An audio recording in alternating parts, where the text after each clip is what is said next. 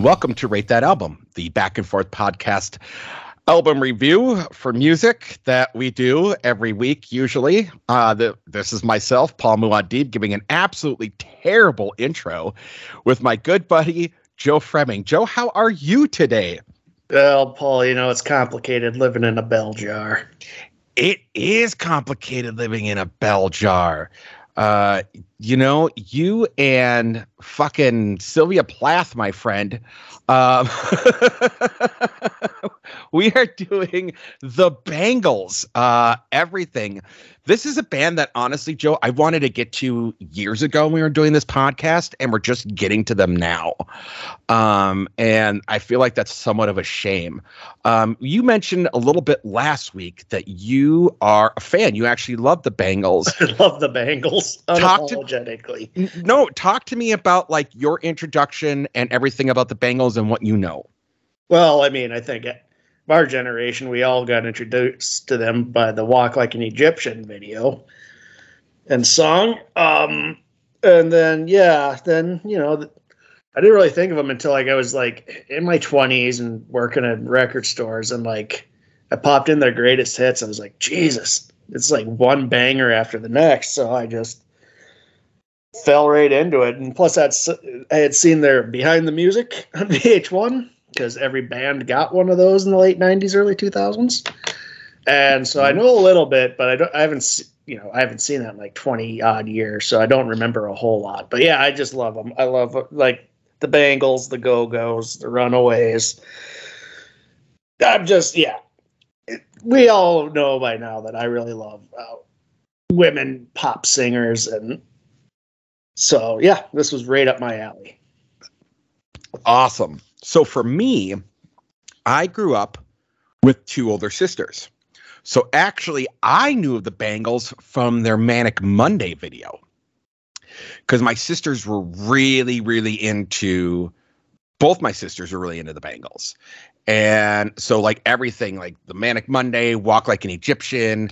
Um, I mean, their their greatest hits. It really is just banger after banger after banger. There is a lot though that is like super interesting to me about the Bangles that I think it's because they only did three proper albums in their heyday that they kind of were left behind. And I think if they had gotten maybe one or two more albums out of them, because they were together from, ni- from 1981 uh, to 1989. But for the first five years, they were really more of a touring kind of band. And, and once they, in 1986, once Prince helped write uh, Manic Monday, and um, I'll, I'll, get to a little bit more. There, that kind of opened the door for them because they had a song called um, "Going Down the Liverpool," which was written originally by Kimberly Rew of um, Katrina and the Waves, and she gave it to uh, to them um, and Leonard Nimoy was in the video because Hoff's family was friends with the Nimoy family. So as a favor to Susanna Hoffs, Leonard Nimoy's in this, so that gets them some cred. And then Prince in 1986, that was in 1984, but then they started touring for Cyndi Lauper, which got them more attention, and then Prince had written Manic Monday for the Apollonia Six, and that went to shit. That's a whole nother story we'll get to another time. And gave them Manic Monday, and it was went on to become um, the number two hit. Um, and was outsold at the time. it was only outsold by Prince's Kiss. So really, in 1986, the two top songs uh, in the U.S., U.K., and Germany were Prince songs. Really interesting. I mean, that guy was just a beast.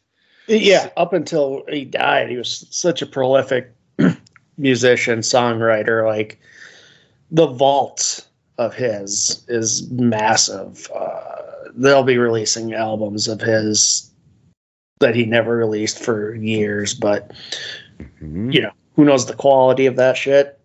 Again, like you can record a lot. Like Brian Eno records a lot. Neil Young records a lot, but not all of it's the cream of the crop, if you will. But yeah, Prince was a beast in the 80s and into the 90s. Uh, yeah. 100%. Absolutely a beast. So the Bangles put out, like, again, their three major albums were just fantastic. Now, the band started with Suzanne Hoffs, Debbie Peterson, Annette, Zan- I cannot pronounce her last name, dude. Uh, Xenakis and Frank and Vicki Peterson. Vicki and Debbie were sisters. Um, Annette left pretty early, um, and my, uh, Michael Steele, um, whose real name is was also known as Mickey Steele, um, who played with the Runaways left that her real name was Susan Thomas. She was with the Runaways and left right before the Runaways in 1975 put out their big hit. Yeah, And was Gamer though. like, yeah, Yeah. The Yeah. Kim guy was a real piece of shit. So Yeah. Um so um what happened was they bailed and she bailed and joined them. I'm going to talk a lot about her going as we get through things. What people a lot of people don't know about the Bangles were that each one of them was a songwriter and a singer. And Susanna Hoff gets kind of the credit for being the lead singer of the group. And especially on this album with In Your Room, Eternal Flame, and some of the other music videos, they really centered around Hoffs. And this caused a shit ton of friction. And they fucking broke up. Hoffs did a solo thing. Vicki Peterson went off to join the the Continental Drifters and became a fill-in for the Go-Go's. Um, and really, they didn't do anything till they came back in 1998 when Hoff's husband, Jay Roach, the film director, was like, "Hey, would you guys get together and do a song for Austin Powers?" And that's how that's how their comeback started. And then Elvis Costello wrote them a song for their for their 2001 release, Doll Revolution. They've kind of touring. Um, Michael Steele left and was replaced again by the member who um, left, which was Annette. So it's really been like the same five people, unlike people kind of traveling, coming out in some of the other bands we had. Um, there's a lot of things there. Their last album was Sweetheart of the Sun, put out in 2011.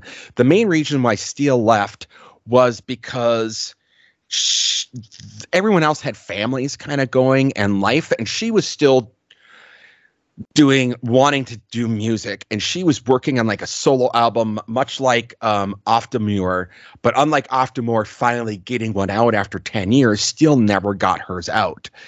And so she was all in and everyone else was kind of hemming and hawing on what the touring was going to be. So she said fuck this. If you guys aren't serious about this I'm out.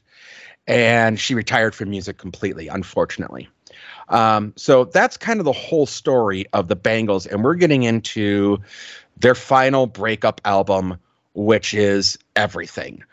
Um, I guess Joe, should we just jump right fuck into it? yeah, Okay. Yeah. So let's start with "In Your Room." Uh, Yeah. this is a this is dynamite song, and this is going to be the common theme for me because you know I know that they had the friction because Susanna Hoffs was seen as the lead singer. It's her songs that were all the pretty much all the hits. She is the strongest singer in the band. So it's it I can see the frustration of everybody involved. I can I can empathize, but she is the strongest singer. Like she's not playing the drums because everybody needs to be uh doing everything, you know. So that was kind of my gripe when it gets into like because a lot of these songs would be a lot stronger if she was on the main vocals, in my opinion. hmm Um, I put down. I mean, straight up, Joe. In your room is an '80s banger. Right? It is an A- AZ's banger. It's a great song. Yeah, it's a horny song too. It is a horny song. It's a horny song. Now, interesting thing is, um, Elizabeth Hoffs, there was a story that went around where she sang nude for most of this album. And Susanna Hoffs. yeah, excuse me, excuse me, Susanna Hoffs. What did I say? Elizabeth. Oh God, what the fuck? That's Yeah, I was gonna let it go. Then I was like, nah. No, can't do that. no, no, don't let that go. Jesus Christ. How the fuck did that name pop in my head? I haven't heard that name in over 20 years. Get your shit together, Paul. I know, right? So Susanna Hoff um, had heard from produce from the from the producer that Olivia Newton-John sang all of her songs nude and like just really owned it and all these things. So she did it. Susanna Hoffs was like, "Fuck yeah!" I jumped in, and she's like, "I recorded the whole thing in." various states of undress just for this record, something I never did again or before. Um, sh- I was completely nude for Eternal Flame. Yeah, I mean, it's just something that that she did, and she felt like it was like skinny dipping and put her in this position of kind of being completely comfortable with herself. And I think it's really fascinating that that she did that. It's also kind of skeevy of that producer. Isn't it really? Yeah. I, mean, it's like, not He just wanted to see. yeah, it's yeah, it's gross. It's it's gross. yeah, But yeah. That's that's disgusting. Um, so, but it is what it is. Um, the harmonies on this, this Mhm. is something I miss in music, modern music, is vocal harmonies. This is such a lost art, and this whole album, because I'd be doing it in every single song, essentially. The harmonies on these songs are so fucking good, and uh, it adds so much because to me joe i the one problem i actually have with this album is something that you typically have a problem with which is the 80s production style um, it very much feels like an album of its time these songs are all classics but they're not really timeless classics because of that 80s vibe to me a little bit and i think that's what's kind of held back the band a little bit, in my opinion. I could be wrong, but that's just my take on it. Yeah, uh, the production is very 80s, but I mean, it works for what it, it is at the time and what it is now.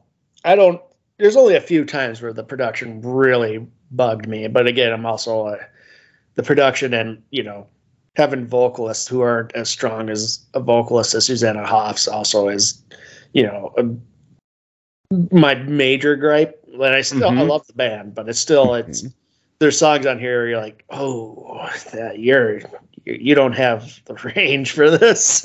Right. you, you wrote the song, but put it in some better hands. Like even the Beatles would sometimes, you know, sing the other song if they weren't that good at it.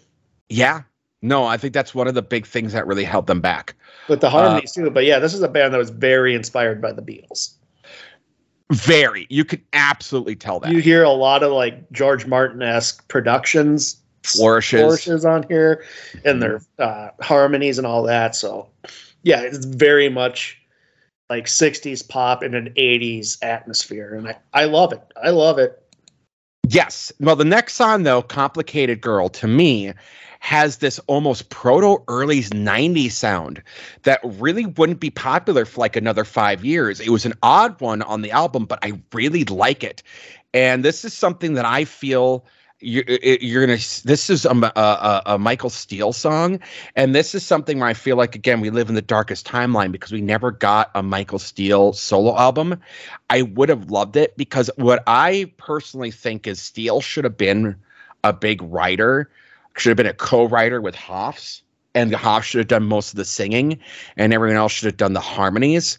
Yep. But I really, I mean, this reminded me of almost um, of that 90s um the guitar kind of playing on it and things like that. God damn it. Um not uh oh fuck what was that band? It was a a, a pop 80 uh, like right at the fall of grunge it kind of became like this weird uh, rock thing where they had like bands like Del Amitri and a couple other bands are kind of coming out. It felt almost like that to me. That's what i thought.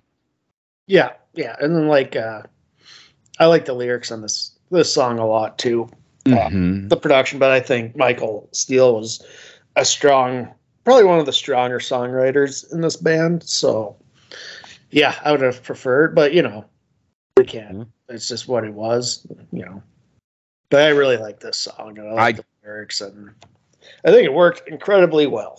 Yes, I would agree with that. Again, I think it would have been stronger with Hoff singing it, but that's Yeah. again the name of the game. We've we've addressed that.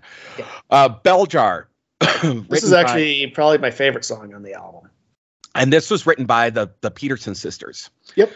Really good. Like when you hear it and you're like whatever, but then you really analyze the lyrics of it and the song itself, it's so good. Yeah, and especially if you're familiar with Sylvia Plath's The Bell Jar. Exact. That's what. Yeah. That's what. I've yep. never read it, but like I've, you know, I know what it it's about, and I've read her poetry before, so it's like it gives the Bangles kind of like a, oh, this is kind of dark for Yeah. a Bangles song, you know, It- like it's kind of dark. Bell and Jar is not a upbeat novel. No, no, not at all. And uh, you know, again, she wrote it. What was it under Victoria Lucas or something like that? Uh, Mm-hmm. Yeah, it was under a pen name. yeah, and- I had like I think a month month after it was actually published.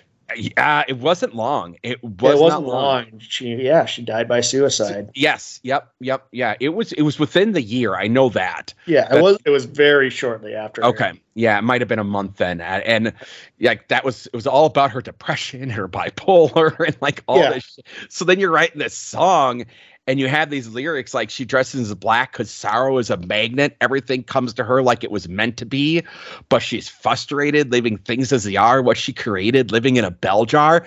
Fucking, you would not expect that from the fucking Bangles. No, no, but here we are, and it's, it's it's yeah. This is my you know, despite my like gripes about like Susanna Hoffs should be the main vocalist. Like this is my favorite song, and I don't think her singing it would have made it better. No, no, no, no, no. It's a really, really good song. Yeah. Uh, next one is Something to Believe in. I did not like this song at first. And then it's so unusual because it has verses, but the chorus is just this piano guitar hook over a harmony. This is my favorite song on the album. Yeah, it And- got better. It starts off pretty weak, Yeah.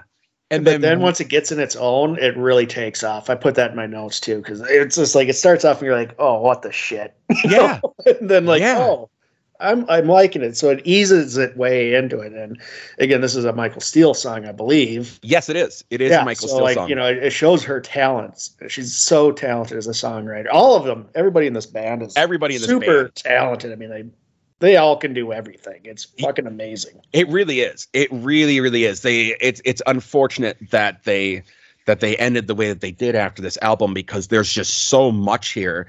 And I really feel like maybe one or two more albums under their belt really would have propelled them uh propelled them both not only solo work wise, but um as a band completely. I think that, you know, but that's people forget what it was like back then how the fame was so different and it wasn't like it is now where you can easily you know you look at bands like um um uh, take the strokes for example. Every single one of them are doing their own solo work and they're all getting fucking fame for doing their own solo work and they can kind of do their own thing and they come back. That's not how it was back then. You couldn't really do that kind of thing. And um so then you get obviously Eternal Flame. Joe, go go ahead. this is I fucking love this song, man. Like this is a this is such a great ballad, and Susanna Hoff's vocals are so great. Mhm. I have you ever seen uh, the Comedy Central special for Zach Galifianakis? I believe so. He ends his special with like a, all these women who are oh, you know quote unquote his exes and they sing Eternal Flame while holding up signs about like how much of a piece of shit. He is. Oh, that's brilliant. no, I don't think I've seen that then. It's fucking amazing. Like I was trying to find it. Like there, there's no YouTube clip of it. You have Ah, shitty. watch the whole special on Comedy Central if you have cable, and I don't. So I just let it go there. But it's fucking great. I love this song. This is such a powerful song. Uh, you know, it's not as hampered by the 80s arrangements as some of the other songs, Yep. too, which kind of makes this a little more in the vein of more timelessy kind of Mhm. Kind Yeah. of. Mhm. kind of yeah and you know like you said if they would have stuck around and did a couple more albums into the 90s i, I would love to see if what they would have done in the hands of a different producer who's not into that 80s shit you know maybe like a butch vig or Yep. No, like rick rubin maybe I, oh man, could you imagine them producing with Rick Rubin? Um, I will. What's interesting about the song is so this was written by Hoff and um, Steinberg and um, a couple other like they had some other people come in and help write songs, and this song's actually about uh, the flame at Graceland. They went to go see it, and at the time it was actually out, and they have this Not much of eternal an eternal flame then paul yeah, not much of an eternal flame, right? But they came back, and that's what that's what inspired this song to be written the way it is. Um, so I would say I think that's kind of interesting that the best song on the album is a, is an Elvis inspired one. You Uh, think ne- uh, when they went to Graceland, they had that Spinal Tap moment where they started singing Hound Dog, but they're all singing it in a different key. I kind of think I, I I think they would be in the same key, but yes, I think I think I think they probably did have a hound dog moment. Um, next one is "Be with You." to me, I this is weird. It just sounds like a generic Bananarama song to me. Yeah, I said it sounds like Two of Hearts. Yeah, they, I, and I Very much it's- of Two of Hearts. It reminded me of that song. My notes that it could be on the Grand Theft Auto Vice City soundtrack because of the 80s. yes. It's weird because it starts with like kind of like the opening of Sergeant Pepper, where you're hearing like background noises and stuff, and then it goes into the 80s flourishes. But I did like they had Beatle esque flourishes throughout, so it kind of helps the song. But yeah, this is this has the stink of 80s overproduction, like you know, into like my gripe about the Tears for Fears shit, you know. Hmm. I said it sounded like Cruel Summer. it had that Cruel Summer vibe to me in a way, um, and it, it just it felt like filler. It really did. It felt like a filler song. Um, next is Yep. Glitter Glitter Years. Um, uh, Another Michael Steele song. another Michael Steele song. I, I love Michael Steele and her writing. Like she Mhm. has my favorite songs on the album, Yep. minus "In Your Room" and "Eternal Flame," obviously and Bell Jar. and Bell Jar, and there's a, maybe a couple more, but yeah, The vocals aren't that strong on here, which No. is kind of like my complaint with it. Like everything else about it is like it's catchy and the instrumentation and the flourishes I love. I just Mhm. I don't it's it's kind of frustrating when you know there's a a singer who could pull it off better in that band. yes, yes, hundred percent. Um, and again, this is where I think some of that, you know, why some of the breaking up came into place because you had so many egos, right? I'm a good singer. I can do this. I can do that. I think that really, really added to it. Um, it also has that 90s vibe again. The, uh, the thing with the Steele songs are they are so ahead of their time. She only had three on this album, but each one to me was like, God damn it, that is like four or five years ahead of its time. I really wish they, you know, you didn't know it then. I mean, hindsight's 2020, but looking back at it, you go, fuck, you had that and you didn't lean into it. Um, next, you get all Yeah, such. but the lyrics I like on this too. Before we move on to the guy, Yes. the glitter years are obviously the past around when Bowie and T Rex are, and it's it's a story song. You know, Yes. so I really like it. Yeah, yes, it's absolutely. again, this is like it feels like it. Even the lyrics feel like a, like I- I feel like she, she would have done a lot, been really successful as a in the '90s. You know what I mean? Like I felt like that would have been her peak time because like I hear like in her songs a lot of what would come with other bands like you know the Seattle shit and all that. So Uh, yeah, no, completely. I mean, again, you got Denny was working it real hard down Sunset Boulevard back in '73. Why would we bother going home? His parents left him on his own. Who knows? Maybe they went out getting stoned. I don't really know how we survived the glitter years. Oh my god, yeah, yeah. it's so December good. '74. Denny wrecked his father's car driving home that night. He was singing, "You better hang on to yourself." You're right, right. So good. Yeah, so good. Um um, so next is "I'll Set You Free," another Hoff. Yep. I love it. Again, yep. it's like uh, Susanna Hoffs only has four songs on here, and three Each of them one. I love, and one of them I'm not a huge fan of. So, um, yeah, also, I mean, again, for me, the vocals are so good because it's it. But again, the problem with this one was it does have that 80s vibe to me that, again, really kind of dates it. But the vocals and everything, like it's this weird juxtaposition. If it was any other band, I think I'd be complaining more about that than I am. Mm-hmm. Yeah, uh, but I mean, they're of the time, so it's like it's hard to make. They shouldn't have sounded so 80s. That's what was popular at the time. Mm-hmm. A sound that they helped popularize, by the way. So. Yes. Yeah. Yeah. Absolutely. Um. So next we got Watching uh, the Sky. Watching the Sky, which is another Peterson song. Very uh, heavy metalish. Yeah, I yep, I have this written. Sounds like an 80s metal sound. Uh, with the drums and the and the production and everything. Yes, absolutely. Yeah, so I liked it. I like you know, I, I like the vocals. Yeah, it was like interesting. It was a very interesting like song. I enjoyed it a lot. Again, again, you know, not the the strongest vocals, but you know, it works for me with this song. Yeah, and it's definitely again an outlier kind of on the album. Uh, next, yeah. You, yeah. Next, you get some dreams come true. Another, this one um, being Debbie Peterson. Oof, uh, this one was rough. This one was rough. The harmonica I, was throwing me off, man. I, I, yeah, I said. I mean, the harmonica was. I mean, the lead guitar is really good. Yeah, it, the harmonica. It, it's like we're getting into Boy George territory now, and like it worked when Boy George did it. Like Yes, Boy yes. George took care of the '80s pop harmonica song. We don't need any more. We don't. It. Again, it's not something we were asking for.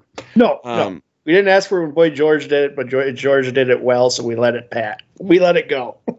like, all right, it worked for this, and then more people tried doing it. Paul, more people tried doing it. Pig fuckers.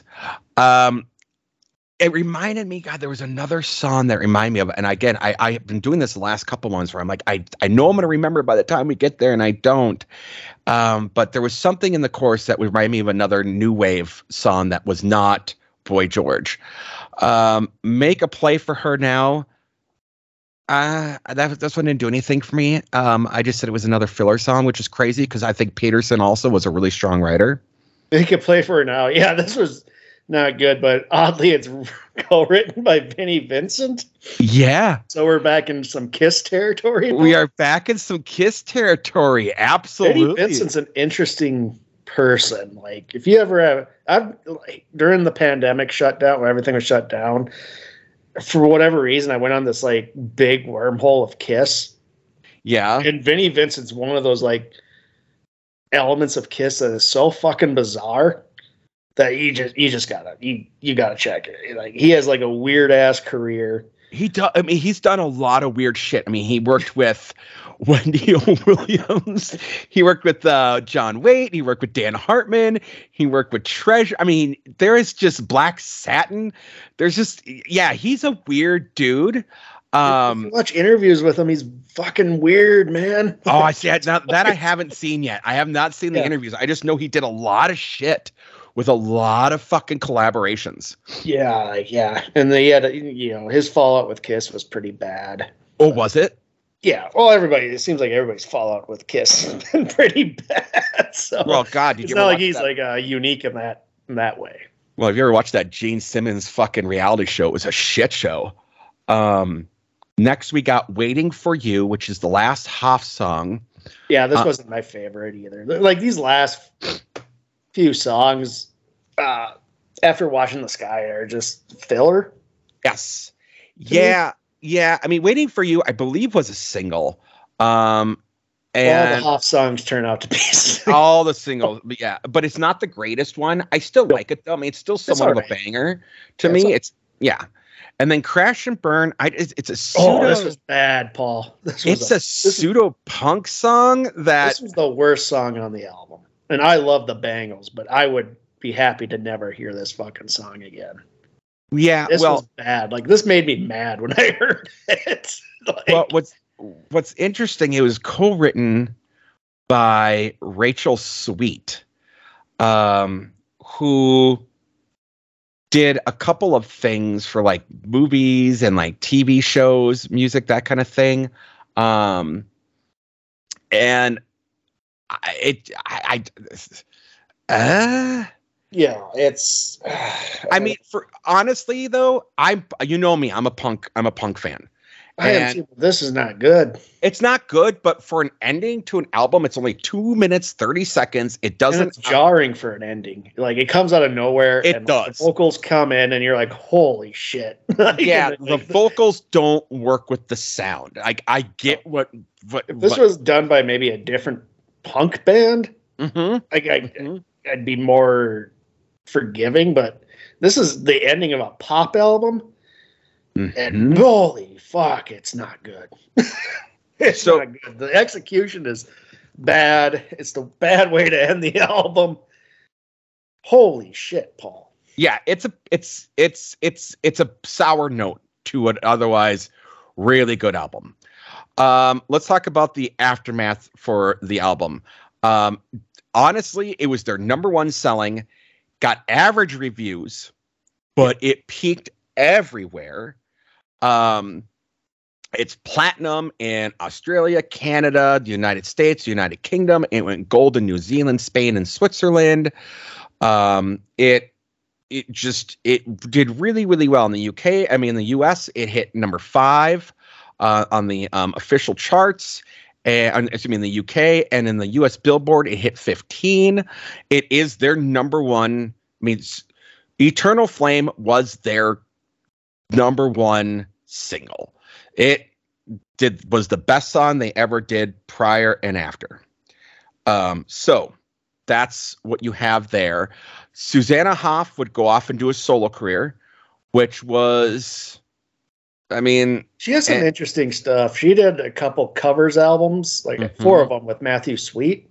yep, Those Yep. aren't bad. Those are pretty good. Yep, absolutely. She did some soundtrack work. Yep. She did an album All Nighter. Um, Yeah, she, was She- becoming a star though. That's She- the thing. Like she was getting into movies and shit. Like, like she was getting big, and that's probably a lot of tension within this group. Hundred hundred percent. Yeah, absolutely. She had ended up in 1993 marrying Jay Roach, as I said. Um, sh- ma- uh, she so she was kind of doing her own thing, and then um, again, she was in that movie All Nighter uh, with her mom, and it was Joan Cusack and Pam Grier. Did not do well. The movie did not do well. Um, she did the "When You're a Boy" sound uh, album, which only cracked the top 40, only charted for about a month, um, and didn't do very well there. Again, she started doing stuff with Matthew Sweet. She started doing covers of Oingo Boingo and some other stuff. Um, she, her mom was kind of a, a art film director. Um, and so she did a lot of sound work for her mom, mom's movies. Um, so that's where Susanna Hoffs ran off to. Uh, Deborah Peterson, um, she would kind of just go off and she was in a duo with um, Siobhan Maher um, from the River City people. Um, and she got married to a sound engineer and kind of just went off and did her own thing. Um, Annette, um, she ended up kind of just doing her own thing. Uh, she boy- she uh, joined a band called Blood on the Saddle, which didn't really get anywhere. Um, and then um, came back when Michael Steele left. As we talked about Michael Steele, she kind of went off. Uh, she was starting with the Runaways, did not get along with that band at all. Joan Jett really called her out, and Lita Ford really called her out during that time frame, which is another really fascinating story we'll get to at that point uh, down the road. I really that's Lita Ford's such a bitch, um, and she was working on the solo album, didn't really go anywhere, um, and she was in another band that didn't really go anywhere, and again came back and then left the Bangles after the revolution. Vicki Peterson, she went and joined the Continental Drifters, uh, which was kind of a rock power pop band, did get some notoriety. Um, and she actually married one of the guys um, of the brother of Continental Drifters and the Psycho Sisters, um, which was Susan Cowsill. And then when the Bangles got back together, she was like, "Hey, I'm gonna do this again. And she's still kind of doing her own thing. I mean, they never really got big, but they all kind of kept in doing music. I I just think again as we talked about egos and everything kind of just took them really really by it's just unfortunate. Again, darkest timeline, dude. Yeah.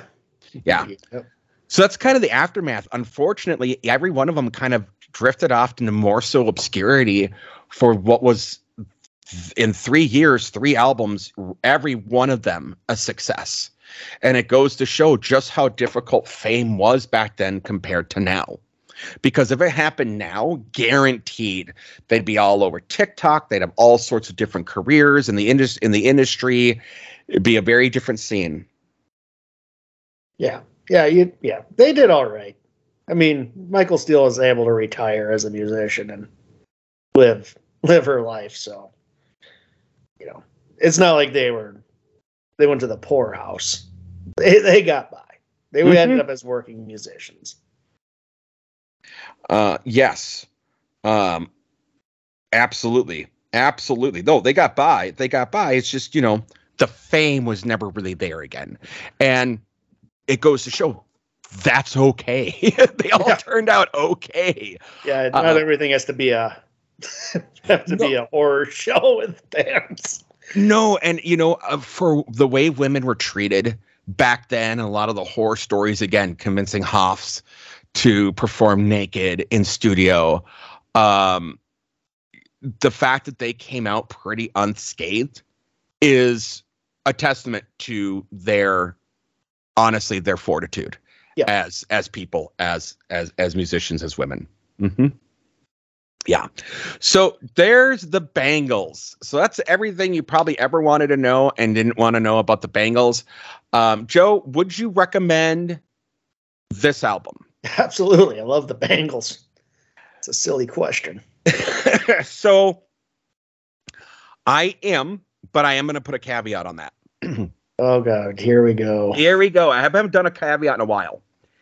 It is full full throated endorses Porridge Radio, but won't endorse. Gives caveats no. to the Bangles. no, there. The caveat is if you are there, if you are at the or you're looking at Amazon or you're whatever you're going to get your music, or you're looking at like a downloads thing, right? And you see the Bangles greatest hits, and you see the Bangles everything go with the greatest hits. Yeah, go with the greatest hits. Go with the greatest hits. The hits like, are just great, and you know the greatest hits also includes "Hazy Shade of Winter," which they did for the mm-hmm. Less Than Zero soundtrack. Such a good movie, such a good soundtrack, such a uh, good song. I don't like the movie, uh, but huh? I uh. because I read the book. Oh, fair enough. Yeah, I think it's like people who read the book typically don't like the movie. So, Less Than Zero, you have. Uh, going into the movie, have a 50 50 50 50 shot of liking or not liking it, depending on one main factor. Yeah. The one. The one thing I will say that I like everything versus the great because the greatest hits had "Walk Like an Egyptian," "Going Down to Liverpool," "I'll Set You Free," "In Your Room," "Everything I Wanted," "Following," "Hazy Shade of Winter," "Manic Monday," "Be with You," "Eternal Flame." So it has a lot of the Hoff stuffs, right? And I would say I do like the Steele stuff, the three Steele songs. They are so good and deserved more credit than what they than what they got. So that's that's my thing. But the st- thing with the Steele songs, ex- with the exception of "Complicated Girl," the execution left a lot to be desired. It it it did Unfortunately, uh, for you. for I whatever mean, reason, for whatever reason, it just it felt like they just didn't put as it felt like a George George Harrison situation where like the others didn't really put any effort into their songs for whatever reason. yeah, I I mean I get that, and I get I just Yes, Susanna Hoffs is like the Paul McCartney, so it's like all full stops on hers, and, and Vicki Peterson's the Lennon, and like yeah, they they do the same for her. And then Steele's like George, and De- Debbie's like Ringo. Like I wrote a song about an octopus. Yeah, go go go away, Debbie. No, so yeah, I think we both recommend it. Uh, Yeah. I I do think they should have. Um, I think there should have been more fame there, but again, it is what it is. So They're one of the biggest bands of the '80s. I- I don't want any of fame. They're all over MTV. no, they they were, but I'm saying like the like they were just really forgotten really quick, right? And That was the '80s, man. That was everybody. that was every right. That's what I'm saying. Fame was so different back then that I think they would have had a completely. I mean, they we know they would have had a completely different trajectory, and I think they. I, I there's so much there there that it's unfortunate that it didn't translate to other famous bands when they weren't together. It's almost like a weird inverse supergroup. Like together they were amazing. Apart it didn't work um, almost like the Beatles in a way, outside of McCartney. And even then, people will argue. I mean, I personally love Wings and Paul McCartney. Um, Except, uh, well, Harrison had the best solo album of all. yes, All so Things Must Pass is the best solo Beatles record. So that's a fair statement. So there we go, Joe. What do you got going on at the Showdown? nothing right now. Okay. So All right, so no plugs. Um, I'm actually going to plug something. I am in the works of a of another little side project um, of um, something I'm going to do based around conspiracy theories, Joe. So that may be coming down the pipe in a couple months. So I will plug that early, and just so we have, you know, just so you can know, um, that's something I am thinking about. Um, I'm currently writing out and trying to make happen. So there is Yeah, that. right. yeah, right, Paul. That's what the deep state wants me to think. Fantastic. Um, I'll give you more about it as as time goes on. Um, all right, Joe. This was a short and sweet one, wasn't it? Yeah, short, short and sweet. It was, man, I should have done the other album in addition to this one. Oh well, it wouldn't have meshed very well, but we'll save that for another day. they don't Um, all have to be epic WWE, WCW fucking filler, Paul. Right? well, you remember with the rock and wrestling connection, see Cyndi Lauper, which Oh, they God, which just like all right, Joe. start your own wrestling podcast. Keep me out of it. Maybe I'll do wrestling conspiracy theories. Um, Joe, what are we what are we doing next week, my man? Paul, we're gonna stay in the '80s. Okay. Paul, you like Huey Lewis and the News? well, you know. Their early work was a little too new wave for my taste, but when Sports came out in '83, I think they really came to their own commercially and artistically. The whole album has has a clear, crisp sound and a new sheen of consummate professionalism that really gives the songs a big boost. He's been compared to Elvis Costello, but I think Huey has a far more bitter, cynical sense of humor. We're going to do sports by Huey Lewis and the News. Jesus Christ, dude. You have that all right there. That's fucking I hats off to you, sir. Hats off to you. oh my god, yes. Such Is that a raincoat? Yes, it is. Yes, it is. Hey, Paul. um, I, it's such a good, such a good mo- a book. Uh, the book is better than the movie, honestly, They're but both good, but Yeah. I like them both for different reasons. for different reasons, right? Yeah, because the movie kind of takes a different way, and it's a interesting different way. Yeah, Uh, yeah. yeah, I the book it, it gets way overwhelming with the violence. oh, it's It's a The- tough read. It's a rat, tough. the rat scene Oh, in. Oh God. hmm Yeah, yeah, yeah. It's well, fucking. the murder scenes just progressively get more graphic and detailed, and it's it's hard to read. It's a hard. It is. It's a hard read. I will give you that. It's a hard read. Yeah. So we're doing sports by Huey Lewis and the news, huh? Yep. Fair, sir. Uh, I am. I am all in on this. Um. So which one was sports? Uh, I want to look at that one. Oh God. It has a lot of the the. Yeah, it does. Yeah, it it's does. basically a greatest hits album. It's essentially a greatest hits album. Uh huh. Uh huh.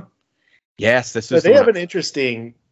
Huey Lewis and the News do have an interesting uh, background, and I believe some like they've you know, some members actually recorded with Elvis Costello before. So we'll get into it. oh, this is gonna be awesome. Um, yeah, apps. No, I'm I'm looking forward to this because this is gonna be fun. Um, yeah, and a lot of this was on, if I'm not mistaken, the um uh Back to the Future soundtrack, wasn't it? Yeah, I I'm not sure. I know the Power of Love. That's right. I'm, Back in- think- I'm thinking time. Power of Love. I'm thinking Power of Love. Yes. Yeah, I think those were exclusively for the soundtrack. Yes, yes, those were exclusively. I was thinking for some reason, I was thinking the Heart of Rock and Roll was on that, and it wasn't.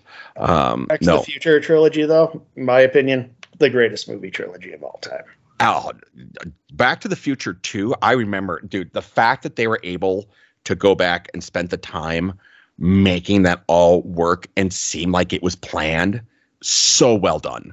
Yeah, So think, well like, like done. as if like they made it like when they did the original movie, like they had this in mind, and they I don't know, I don't think they They did not. They did not.